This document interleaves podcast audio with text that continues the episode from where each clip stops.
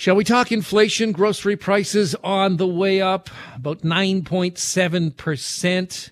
That's higher than the average inflation rate. Of course, the most recent inflation number is 7.7% in Canada in May. Uh, and, you know, some Canadian politicians and some prognosticators said, hey, that's not as bad as it is in the UK. It's not as bad as it is in the United States. Inflation is something that's going on worldwide, and we're not the worst, except for we got new numbers coming, and we may all be in for a shock later this week. David Macdonald is a senior economist with the Canadian Centre for Policy Alternatives. Welcome to the program, David. Hi, thanks for having me. What do you think we're going to see for inflation numbers this week? Oh, I think it'll go up. Uh, the this is so this is the June data that we'll get on Wednesday, even though we're in the middle of July.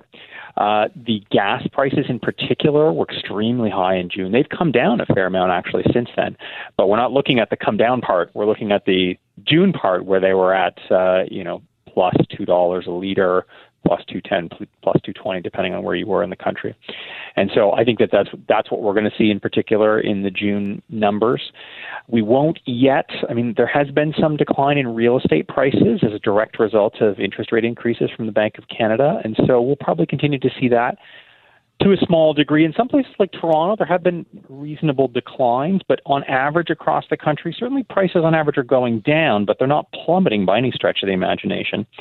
At the same time, the cost to carry your mortgage will have gone up, which is which is also part of the CPI index, uh, and so we'll see some slight increase due to that increased interest cost. That being said, over the course of the rest of the summer, the bank believes now that the average interest rate will be 8% uh, in July, August, and September. And we're not quite at the July numbers yet. Um, but you know, eight percent is obviously higher than the seven point seven. That that's the the May figure. That's the most recent one that's been published.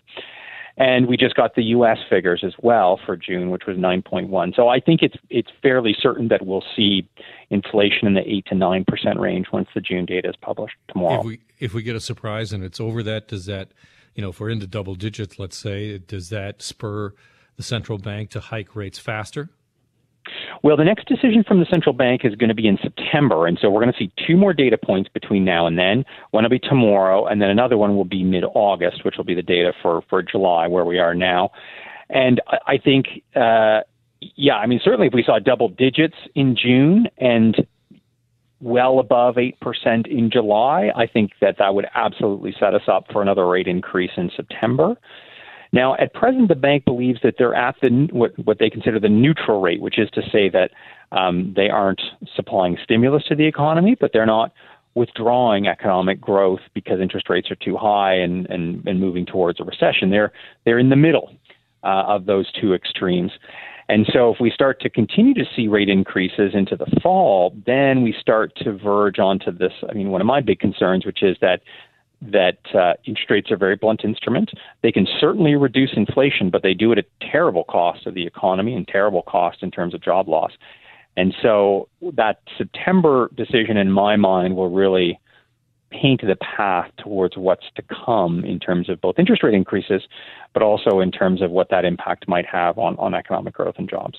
Earlier this month, RBC predicted that we are on the way for a moderate and short lived recession in 2023. Do you agree with that? I think at this point it's it's likely. I mean, well, I think I'll be more certain of that in the fall.